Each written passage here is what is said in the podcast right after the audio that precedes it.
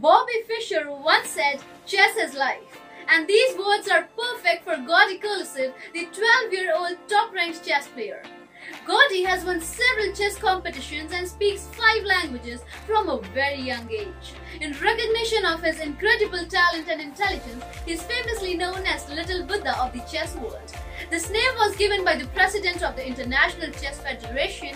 The brilliant young boy has appeared on several shows and earned fans all around the world.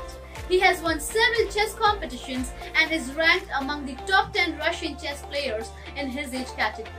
Gordey Kolesov received the Global Child Prodigy Award 2020 in the category of chess and was among the top 100 child prodigies of the world. We at Global Child Prodigy work to encourage bright talents and like his to support and motivate them.